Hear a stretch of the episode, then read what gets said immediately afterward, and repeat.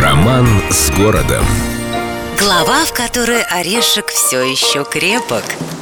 История крепкого орешка в истоке Невы началась еще со времен царя Гороха и хождения из варягов к реке, когда предприимчивые новгородцы приметили удачно расположенный приятного вида островок, на котором внук самого Александра Невского основал крепость, попутно подписав вечный мир со Швецией.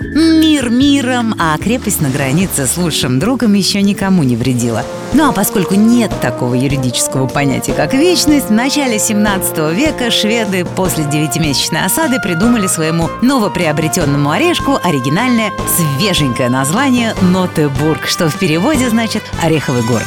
90 лет Нотебург, кстати, по тем временам очень качественно сделанная модная современная твердыня, служил шведам. Но в 1702 году пришли русские, притащили на собственном горбу через лес 50 лодок, окружили шведский неприступный ореховый город, и капитан бомбардирской роты Преображенского полка некто Петр Алексеевич, он же очень приятный последний русский царь, предложил коменданту Нотебурга Густаву фон Шлиппенбаху сдаться, но получил резкий отказ.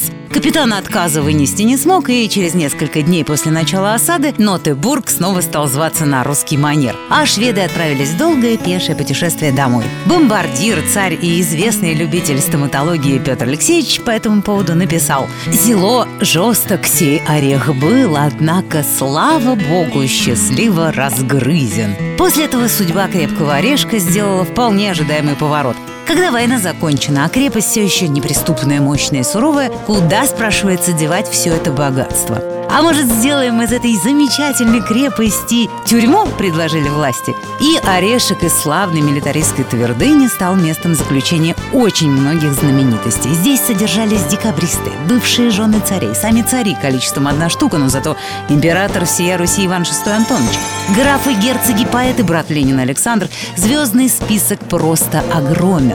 Казалось бы, ничто уже не могло исправить изрядно подпорченное резюме крепкого орешка. Но после февраля 1917-го все узники страшной тюрьмы на Ореховом острове были освобождены, и через некоторое время жуткое место стало безобидным музеем.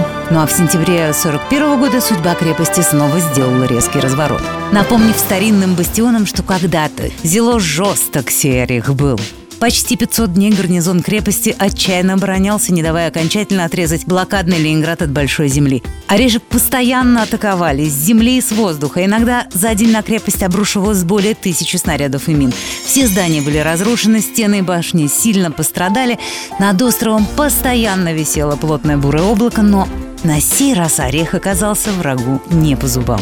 Сегодня крепость снова тиха, безобидна и филиал Государственного музея истории Санкт-Петербурга. Но знающие люди уверены, если что, орешек все еще крепок. С любовью к Петербургу. Эльдорадио.